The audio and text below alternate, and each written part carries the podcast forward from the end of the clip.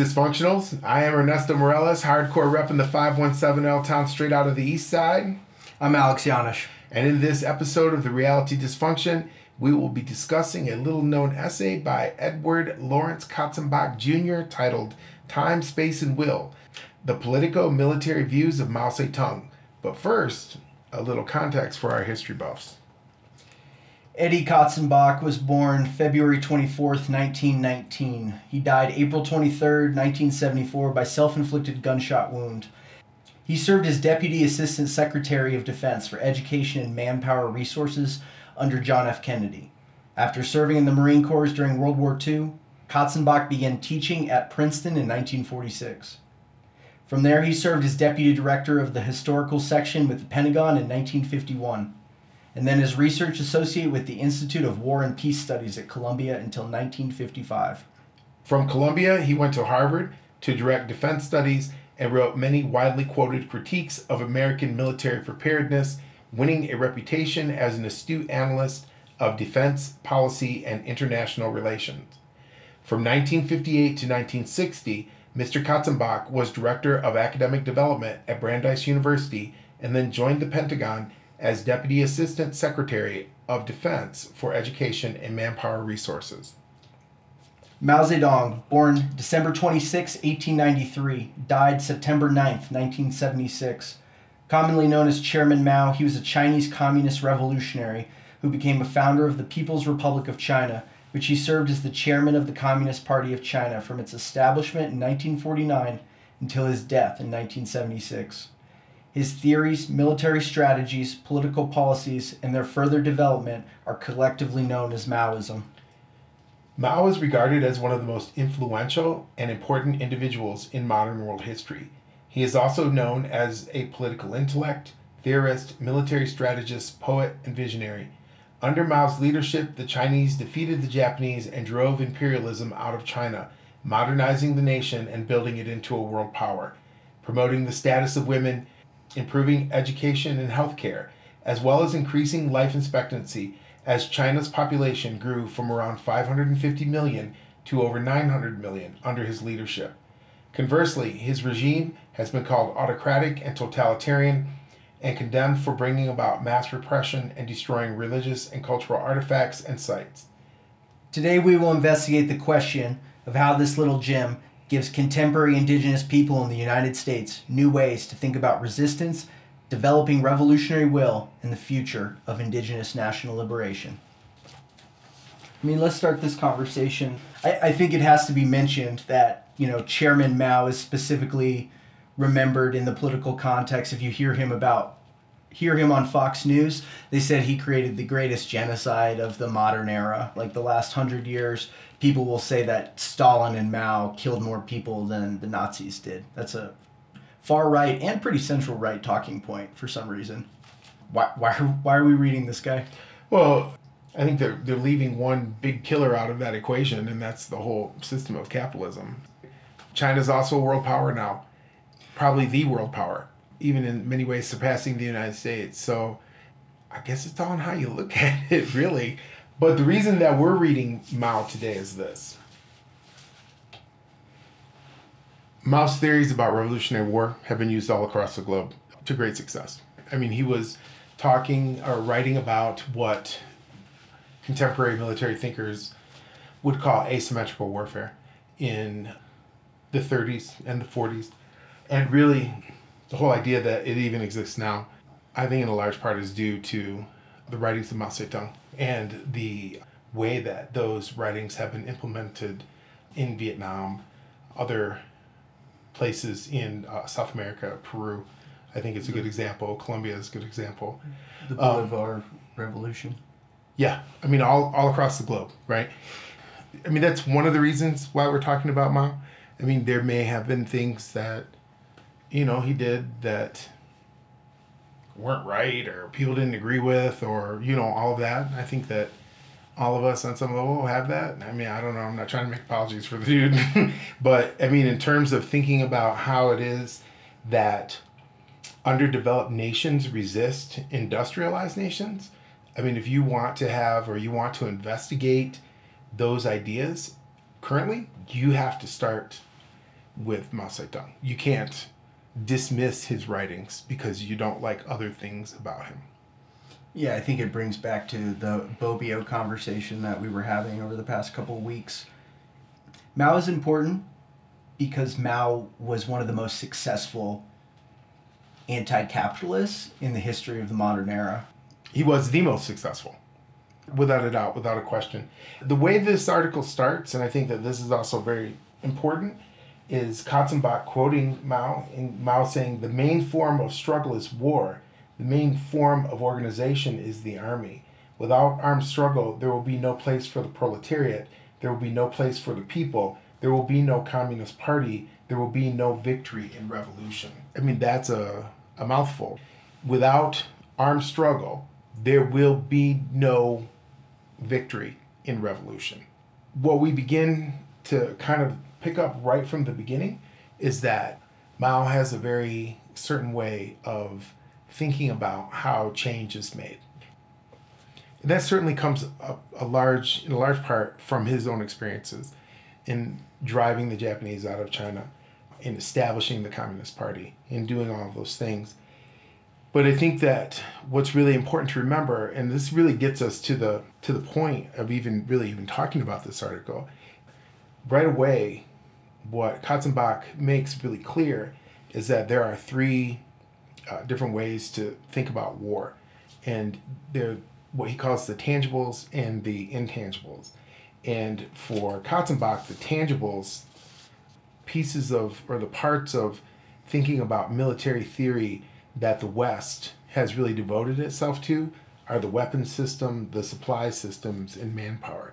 And really, I mean, if we think about how we in the United States think about uh, war, I mean, that's certainly true, right? We have the best weapons, we have amazing supply systems, we have manpower. Having those things is based in the industrialization of the United States or of Western powers. And so Mao, because China at the time wasn't an industrialized country, had to devote his theory of war to what Katzenbach calls the three intangibles space, time, and will.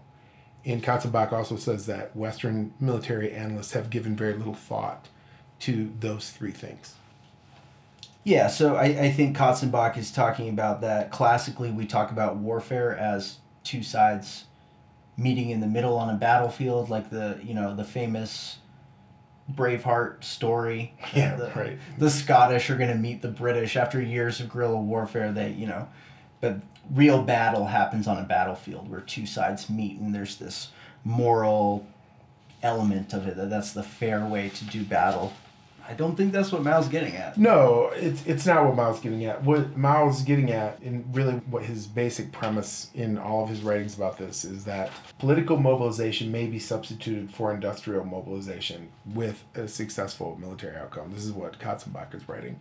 In other words, the duty of the army is to politically mobilize, is to create propaganda, is to go out into the nation, the communities, the villages, the cities, and to educate people politically. And so, I mean, this is part of the thing I think that is really quite interesting. Also, to build hope as a propaganda machine.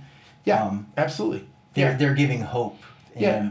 you know, the whole hearts and minds conversation the army does not fight necessarily to beat the enemy, especially in the case of Mao's Red Army. There was no way they were going to beat the enemy in warfare like that, but their goal as the propaganda machine was to win over the people, to show them that that they were not going to be defeated.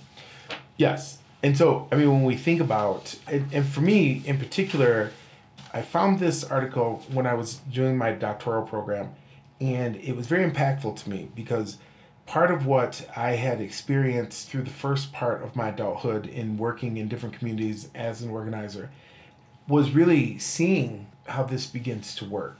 We go into communities and we look at indigenous communities all across the uh, the hemisphere. Mean, we can talk uh, specifically about here in the United States, but all across the hemisphere, uh, indigenous communities are deindustrialized through the process of settler colonialization the ability or our ability as indigenous people to uh, be producers of things other than culture. They're intentionally abandoned the means of production. Well, they've been it's been decimated. We we don't have a means of production. There is no there is no production. What we produce as colonized people is is culture. So even thinking that through, like people would say, you know, this is stolen indigenous land. Yeah, it is stolen indigenous land. So what? So what? It's stolen. I mean, what are you just gonna keep telling them it's stolen until one day they decide to give it back to you? You know, or you know, do you have a way of taking it back, right? I mean, in uh, Wretched of the Earth, Fanon is very clear. He says that there is no way that you make colonialism blush by spreading out cultural trinkets for it to see. Settler colonialism does not care that this is stolen land. That's not really the point. We can continue to point that out, we can talk about it, we can do whatever. The question becomes at a certain point okay, if this is your land, then how do you take it back? How do you do that? What's the process for doing that? But then people will say, well, we can't take it back because, you know, we don't control, you know, the means of production. We can't make guns. We don't have this power. We can't do all these things. But what Mao was saying is, wait a minute, you can, right? If you all can agree that this is what you're going to do, number one, and you figure out how to politically mobilize the community or the people that you're trying to get to fight. I mean, that's political mobilization equals industrial mobilization. I mean, it's kind of a wild thought, but we've seen it happen all over the world. They obviously have the, the means and the resources to pay themselves into uh, into creating laws. But the only way that we, as people organizing, can stop these things without these massive amounts of cash is to get everyone on the same page. Political organization, and that comes from, um, and that comes from going out and doing education, popular education. Mao says that political mobilization is the most fundamental condition for winning the war. That's a fascinating statement. Here's a man who spent his entire adult life waging revolutionary war.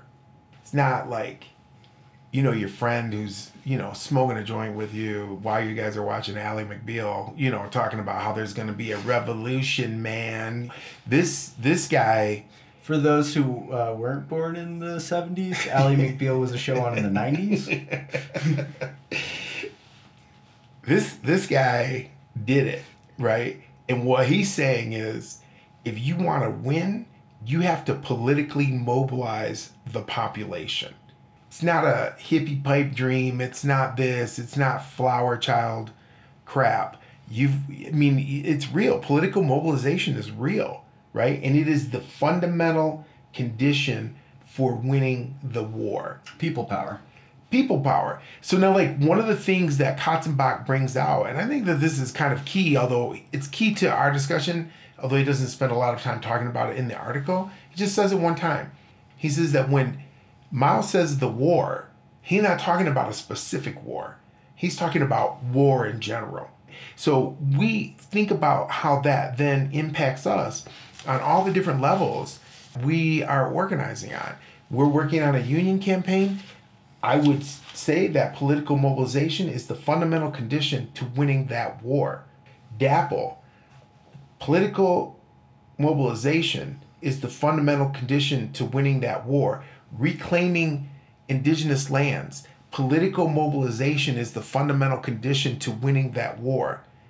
Political mobilization. You notice that Mao is now saying mobilization around culture or mobilization around traditions or mobilization around food or identity or you know, the multitude of other things that people are trying to mobilize around. He's saying political mobilization. That is what creates the will, and we'll talk about that in a second, to resist. But the part that's really important to remember is this conversion takes time, right? You just don't walk into a room full of people and say, all right, this is how it's going to be, this is how it is. I mean, some people might agree with you, a lot of people won't. So this whole idea of political mobilization is it's a, a process that takes place over a period of time. So what Katzenbach is saying is that Mao's military problem was how to organize space so that it could be made to yield time. His political problem was how to organize time so that it could be made to yield will, the quality which makes willingness to sacrifice the order of the day and the ability to bear suffering cheerfully the highest social virtue. Space plus time equals will. Now, China's a big country, right? So when Mao says space, he's talking about real space. He's talking about miles, kilometers, square miles, right? I mean, he's talking about hills and mountains and valleys. But here in the Americas, that space has been taken from us, right? We're not, we don't inhabit space the way that we did during the initial contact of the European invasion. And we actually have different ways of talking about space now. We talk about space as spaces of identity, right? We're Hispanic or we're Latinx or Chicanx or, you know, indigenous, all of these different things. I would submit that the way that we think about this is that we think about these different identities as spaces and that we move through those spaces and we can see the sort of the, the progression of it. I mean, when uh, Europeans first landed here, indigenous people were Tlaxcalan or they were Mexica or they were one of these number of different things. And that was a space that they that they inhabited, right? We were also literal governments and all that at that time, nations. But then as time progresses, that space that they inhabit, they become Mexican or they become mestizos or they become indios, right? As time moves forward, they become Mexican American, they become Chicano, they become Hispanic, they become Latino. And so each one of these spaces then becomes a way that this conquered population escapes that final moment of assimilation, right? As they escape through these spaces and and as they escape through these spaces, and they maintain some hold on this identity, they're buying time, right? They're organizing time to develop the will of the people to resist. But what is it that we're resisting? I mean, I think what we're resisting is settler colonialism. Not defeat in general. That we're resisting defeat? And by defeat, I mean specifically what you were saying about assimilation. Ultimately, what we are resisting is settler colonialism because ultimately as a part of a movement of national liberation i mean there comes a moment in the national liberation process when uh, the people who have been colonized in this case indigenous people who are colonized who live under this settler colonial system they have to make a decision. And this decision is who is it they want to be? Do we get our stolen land back or do we just keep talking about it? Because if we're going to take our stolen land back, if we're going to say no, that somehow we're going to reclaim this land, we're going to reclaim our sovereignty over that land, that opens up a whole new uh, category in terms of how it is that we begin to think about ourselves. So as we move through these spaces, what we are resisting, right, we're organizing time the same way that Mao used retreat or he gave up space to keep the destruction of his force, the, the his force in being from happening, is the same way that we move through. I think as indigenous people, we move through these different spaces of identity to keep our destruction from happening. The ultimate goal is to return to history, right? To win and that's accomplished by national liberation, is what you said. Could you maybe talk about what national liberation is, real quick? Well, I, I think it, and if we want to use Mao's example, I mean, we might as well stick with what we have here in front of us, right? What Mao was doing was throwing the Japanese out of China. So you have China as a country or a nation, and then you have the Japanese come in. When the Japanese come in, they begin to militarily occupy and to colonize China. Mao begins a war of liberation against them, and in the end kicks them out.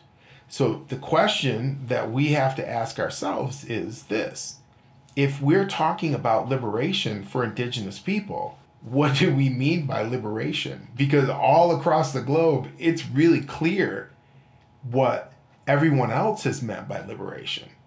They haven't meant greater inclusion into the settler colonial society. They haven't meant they get or live better under a capitalist system. What liberation has meant in all of these anti colonial struggles across the globe is that the colonized seize power and that they return as a nation to being in control of the land that was once theirs. So that's the question, right? We have to sort of wrestle with. I mean, these are not these are not metaphors. Mao is not a metaphor. Fanon is not a metaphor. Cabral is not a metaphor. I mean, they're talking about how you throw out your colonizer. So, the real goal of these things is to be able to determine over one's land and one's history and one's everyday life, right? He's explaining this scientifically and trying to use his direct experience as a military leader, as one of the most successful military leaders over the past hundred years, to create a game plan for these things, a blueprint on how to create your own nation. Well, it's a blueprint on how to conduct a revolutionary war. That's really what it is. I mean, the big part of it, and this is important. I mean, when we talk about asymmetrical warfare, we're talking about unindustrialized nations confronting industrialized nations that one of the main issues becomes how to avoid a military decision. This is important. It's important for organizers, it's important for indigenous people today. It's important for anybody within the confines of the United States who is thinking about how to make social change. How do we avoid a military decision? How do we avoid being in front of the crushing forces that are against us that will end the occupation that will end the the sit-in that will end the campaign right because just like mao what we want to do is we want to escape that decision until we have organized the will of the people to resist and so that that might sound kind of woo wooey to some people, but remember that when he says that, what he's talking about is political mobilization. What we're talking about is political mobilization. How do we develop the political will of the people to resist? And the only way that we can do that is to keep from being destroyed, which means that we have to avoid the military decision. Retreat, retreat, retreat. Avoid capture, avoid defeat. In all Take only the easiest victories. I, well, I mean, he talks about that too, actually, in here, right? Saying that the only way to engender this spirit of resistance is to win. Now, because so, it creates hope. Well, because right? it because it creates hope. We do not build political mobilization by losing all of the time. When someone is arrested at a rally and there is no victory there, we see a loss. We see the intense power of the state or the colonizer or the oppressor. What Mao says is we should take whatever easy victory because the only way to build hope and to pretty much develop that ride or die mentality of our communities in order to build political mobilization is small victories. Because there's no way to have a huge victory. What we need to do is to keep small victories and small victory and outlast the, the enemy. The point of all this isn't necessarily to destroy them, it's to make them give up. There's that old Union chant one more day, one more day, one more day who can take it the longest and this is really the, the the basis of this and so when we think about like what that means in, in our communities what it means to build long-term political campaigns that are educating people about their. History well I know about their history as indigenous people right? About the things that have happened to uh, chicanos here in the united states. The way that indigenous people have been disenfranchised in every way, shape, and form after this genocide that was perpetrated on them, disenfranchised from even being participants or citizens of the government that occupied the space that they once controlled. When people begin to learn about those things, that's political mobilization. That's beginning to understand why this return to history is important. And so when we think about what the end game of that is, right? I mean, is the end game of that simply that we're aware of uh, uh, centuries of oppression and that we're somehow just really proud of the fact that we survived? I mean, that's that's the end game is us being proud that we're still here. I don't think that that's the end game. I think it's kind of a kind of whack. How do we take this to its logical conclusion? I, I just think that that's a conversation that we've had before, not necessarily on the show, but that those small victories lead to hope in a stalemate that happens. And it's not about ceding space or anything. You just don't know which side's going to win. Is it the is it this side or is it the the uh, the occupying side that's going to win in these things? And a stalemate happens when the people have belief that they can win because of the sheer stubbornness. Maybe could be a way of saying it, but just never actually admitting defeat.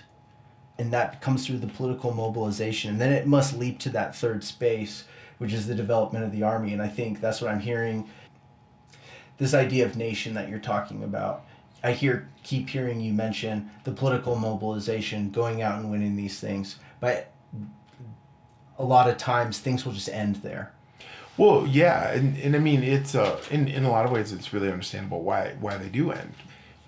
What it means if you keep going forward is armed resistance. I mean it's just what it means.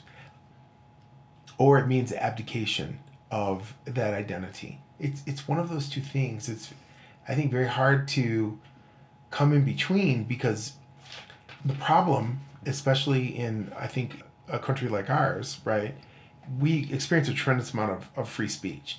And so people talk about things very openly, you know, about genocide, about 400 years of African slavery, about uh, revolutionary warfare, revolutionary warfare, about the way that uh, police officers are executing black and brown men and women in uh, you know massive record numbers all across the, the country.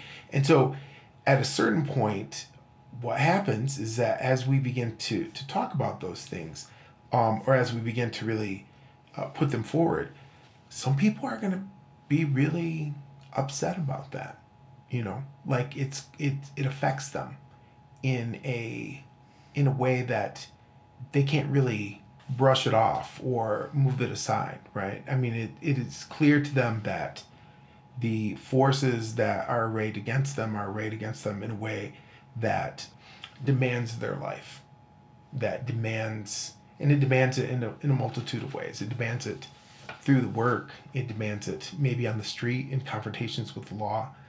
When we think about that, one through of the capitalism through capitalism, and as we're thinking about that, one of the things that Katzenbach writes, and he's writing about Mao, he says, and Mao writes this, although defeat frequently makes heroes, it does not encourage a spirit of resistance.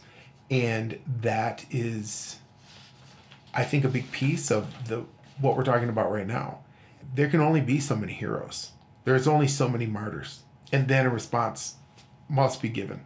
The great thing about all of this is that who knows when it's going to happen there's literally no time set. There's no time frame for it. Resistance develops until it is to the point that it can reveal itself. I mean, to say, oh, this is going to happen next week, or these people over here are doing this, or whatever, I mean, it's doesn't need to be said. But I think it's interesting what you're talking about. Mao is not saying that these things need to be pushed out there, but no, what Mao is saying is that we will trade all the space that we need to trade for the time to develop the will. And to be really clear, that trading space means retreat and not getting arrested, and not expending the resources of the army or the politically mobilized force already. When you're already at a severe disadvantage to industrialized weaponry, going out and getting arrested takes valuable resources and time and is not actually engaging the enemy in on your conditions, but engaging the enemy on their own conditions. When you're guaranteed to go to a jail, that is that is a losing battle, and that is not what wins hope in any sort of way. Mao specifically says the only way to engage with people engage with the enemy is to engage in spots of a 5 to 1 battle or a 10 to 1 battle and however larger of an advantage that you can get specifically fighting on your own terms is the only way to move through the first and second stage. Yeah all the time politically mobilizing in the community right? I mean those are those are the key elements. Mao writes that when the red army fights it fights not merely for the sake of fighting but to agitate the masses, to organize them, and to help them establish revolutionary political power. Apart from such objectives, fighting loses its meaning and the Red Army the reason for its existence. Yeah, I mean, the army fights to win people, not defeat their enemy. And as organizers, as uh, purveyors of indigenous resistance, we should think about our fighting well we think about our fighting in the same way i mean are we fighting to agitate the masses or are we fighting so that we look like you know a badass. These are questions that that need to be answered. What is the political mobilization plan that is in operation around the work that we're doing? How are we teaching? How are we educating? How are we being educated? I mean, these are these are important questions, because all, everything else other than that is what Mao calls desperadoism, right? Heroics, vain heroics, into the valley of death, rode the five hundred. I mean, those guys got slaughtered. It makes a great poem, right? They're heroes, the the Light Brigade. I mean, we all know them. My grandma used to say that poem to me when I was a little boy. But that is not how you win. It's no, it's how you lose. Yeah. they, they literally died. They literally lost. They died. Yeah, that's what I said. Great poem, right? But I think we have enough poems. We have enough poems. We have enough martyrs. Now is not the time for martyrs. Now is the time for leaders and for thinkers, for people who are ready to begin that mobilization, right? That takes the meme the this is stolen land meme to to the next to the next level. I'm really thinking about it in the long term. Yeah. Not just engaging in this moment, engaging in the spectacle of all of these things. And I think it's interesting too to kind of, you know, a little bit earlier, but in Europe there was a the propaganda of the deed was becoming a tradition of specific activists throughout Europe and the United States, hoping that this would build some sort of revolutionary moment. But we see what happened to the anarchists that tried to kill McKinley or killed the Archduke Ferdinand or mm-hmm. something. Nothing was created out of political mobilization. Political mobilization is created through relationships and is not something that is inherent within people. The working class has a does not have a class consciousness buried deep down when it seems a sees a bomb, there's not a political mobilization that happened. These things have to be worked for. And through having a, a program, right? I mean, like, there there has to be when we say political mobilization. I mean, there has to be a a baseline thing that we're mobilizing around. You know, and it's it's not necessarily saying, oh, you you know, you have to teach people how to be communists or you have to teach them about socialism. But I mean, the the question really that you would have to ask yourself is, why not? Why not learn about those things? Clearly, they are a threat to the status quo, to the world, to the world that we live in. The they're threat to the status quo. So I mean, why why wouldn't we learn about those? Why wouldn't we find ways, even as Indigenous people, to incorporate as many different ideas as we can into the political mobilization of our communities? Especially ones that have a shared enemy. Especially. I mean, the enemy of my enemy, the enemy of my enemy should be at least someone that we're willing to uh, entertain their ideas. That's some somebody I know. so yeah, I think what Katzenbach is saying about Mao, well, it, it is important. I mean, he's taking particularly Mao's 1938 essay on protracted warfare and really boiling it down for us, you know, as the readers the ideas that he's putting forward are pertinent. They're pertinent to indigenous struggles today. I mean, as we think about, you know, how we reclaim uh, sovereignty, how we stop the intense attacks on indigenous communities all across the hemisphere. I mean, we have to really begin to think about what it means to politically mobilize. I mean, I think the Zapatistas are a really great example. I'm not saying they're Maoists, but they got some stuff going on that's exactly like what we're talking about here. Whether they call themselves or Maoists or not, I think is completely irrelevant. They have a program of political education, and that education has begun to carve out, you know, what I would call a uh, distinct challenge to the Mexican government in the state of Chiapas. I mean, they have self governing autonomous zones. And so, you know, this in many ways is beginning, you know, that sort of return to history, right? I mean, where they're saying, no, we're not going to participate in this thing that you guys call Mexico anymore. I mean, we're building these these autonomous zones that are based on the traditions and the culture of the people that inhabit them and we're willing to to fight for those things and take power in a certain way i mean you could look at the history of the zapatistas i don't know how many years they were waiting in the jungle between before 1994 but now they've held an autonomous area for 25 years to the point that they're now actually talking about running politicians in certain ways. I don't know exactly what that means to their idea of nation in these things.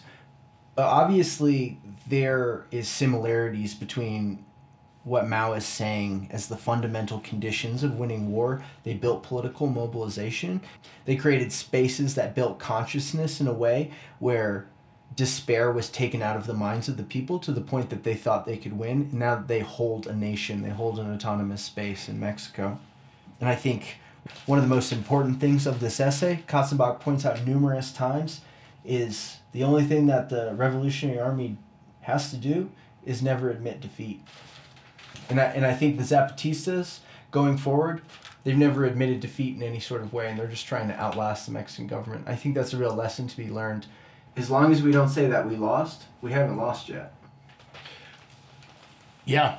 And again, I think that these are very practical suggestions that organizers all across the country can take into the campaigns and the communities that they're working in. I think particularly indigenous organizers, as we begin to work out what it means to be an indigenous person in the, in the 21st century. Not admitting defeat, figuring out through our campaigns how it is that we uh, score small victories doesn't need to be the ultimate crushing defeat, but small victories that engender that spirit of resistance, right? That develop will. Those are the moments that lead us to liberation. Those are the moments that led Mao to the defeat of the Japanese. I mean, as we retreat, as they take more, as they consume, and as they eat, I mean, it's it's okay right? Because what that means, the more they take, the more they have to defend. The more they take, the more they're responsible for. And I the only thing we have to be responsible for is not giving up. Yes. That's it. That's the only thing we have to be responsible for. Because our force in being is what keeps an army alive. That's right. Katzenbach says that the only the only the destruction of the enemy's force in being can bring an end to resistance. And force in being, in a country such as China, where dependence on goods is minimal, can survive under unbelievable conditions. It can survive under unbelievable conditions in the hood, too. It's all relative. It's about not giving up. I just want to reiterate that I think it's important, one, that people download this article and read it for themselves. I think it's I think it's really good. It's very short and it's extremely accessible. I think it is, anyways. Do you think it's accessible? I think that the article is very accessible. It's not written in the way that a Stuart Hall essay about Gramsci would be written, but specifically written easily enough so that people who have no background in the Revolutionary Ideas of Mao Zedong could pick it up and read it. This is specifically made for American soldiers and Yeah. commanders of Yeah. places. This isn't critical theory that we're reading here. Yeah. Katzenbach's uh, formulation of space plus time equals will. He's very clear that that is how he is formulating Mao's theories. That Mao himself never actually says space plus time equals will, but I find it very helpful, and I've found it very helpful over the last ten years or so, to to think about it that way. Space traditionally means actual physical space the spaces that indigenous people inhabit in the United States today or in the Americas today are much more built around identity and culture. Our physical spaces have been taken away from us through conquest, through the conquest of the settler colonial system. We have neighborhoods sometimes that we live in, lands that we live on, but for the most part, uh, what we're really talking about is the way that we the way that we think about ourselves. Who who are we? What is the space that we occupy that allows us to escape this moment of assimilation that would make it incumbent upon us to give up any claims that we would have to the land, to the sovereignty of the land that we live on right now. In moving through these spaces or in giving up these spaces or in occupying these spaces, what we do is organize time and that time is literally time right? We move through centuries we move through decades we move through years always resisting this idea of assimilation this idea of destruction. And with that time we develop the will of the people and so a big part of that and we think about ethnic studies programs or we think about the mas program in um, Tucson that was just that just recently went through all those court battles. Those are examples of political mobilization that develop the will of the people to resist.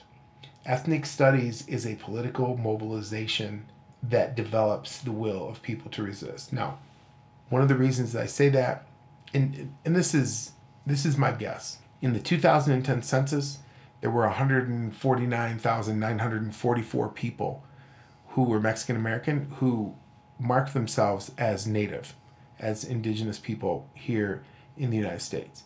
Now, numerically, that's not a huge part of the 33 million or so people who filled out the census who were Mexican American. But it does make Mexican Americans the third largest grouping of Native Americans in the United States. As that number continues to grow, and I, I don't know exactly how to prove this, but my sincere belief is that the majority of those people who mark that have probably gone through some sort of ethnic studies program. It's that education, it's that political mobilization. And even if they haven't directly, that they have been influenced by somebody who has. It is that political mobilization that develops the will. That is what Mao is talking about. There is a collision, it is inevitable, but the collision is either one of acquiescence or one of rebellion. That's the, the question that we that we have to answer for ourselves, that indigenous people have to answer for themselves. You were talking about space changing in the 21st century as more of an identity.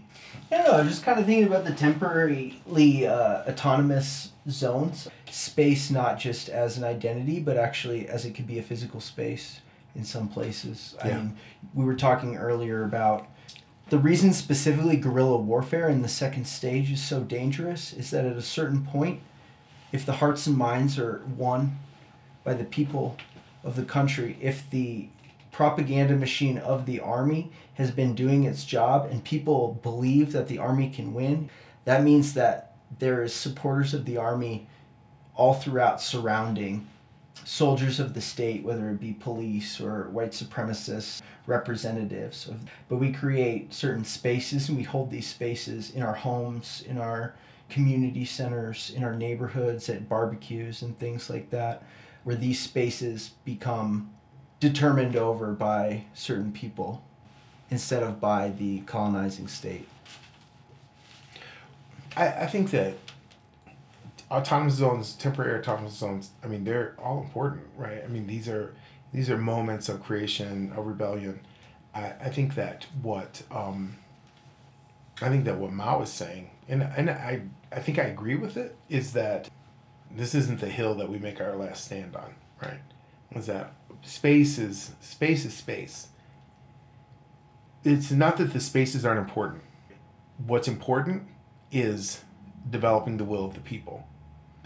It's not about the brick and the mortar, right? It's about the spirit of resistance. Well, I mean, what I was getting at more is that a conversation can create a space, and if that helps develop the will of the people, where someone feels that they have the ability or there is a hope in their mind that they can determine for themselves. That's a beautiful moment, and that's the kind of space that creates the thing. Absolutely. Immediately forfeit these things. It I- can happen in the McDonald's, right? You know, under the nose of the capitalists, but like, it's forfeited within that moment. But what's what matters is the lasting effect that that conversation has towards the political mobilization so that that person both those people leave that conversation to further spread these conversations and further create political mobilization for people Yeah. Yeah. that's all we have for today we want to thank our dysfunctionals for joining us again for tuning in i got an email from a listener the other day that they recorded it on tape through their car radio i didn't know people still did that analog rules i hear We want to leave you with these last few thoughts. Political mobilization can take the place of industrial mobilization in liberation struggles. Political mobilization is the most fundamental condition for winning the war. The question facing indigenous communities today is how are we mobilizing politically? Mao Zedong is a controversial figure, no doubt. But what isn't controversial is his contribution to global revolutionary thought and warfare. There's a reason the Red Book is one of the highest printed and distributed books in the world. Because his science of war has been proving successful throughout the 20th century and it appears even into the 21st. As always, check out our website, waroftheflea.org, for more weird voices of the resistance, resources, and archives of indigenous struggle. Check out Leo Morales' Detour Mont project, Slime City Disciples, and if you're in Prescott, Arizona, come say hello at the Frantz Fanon Community Strategy Center. I can be found creating my own autonomous zone in front of the computer, rarely actually tweeting at Bing Bong Victory. Professor Ernesto Mireles is tired of playing Compudante at Ernesto Mireles. I'm Alex Yanish. I'm Ernesto Mireles, And and we we are the Reality Reality Dysfunction.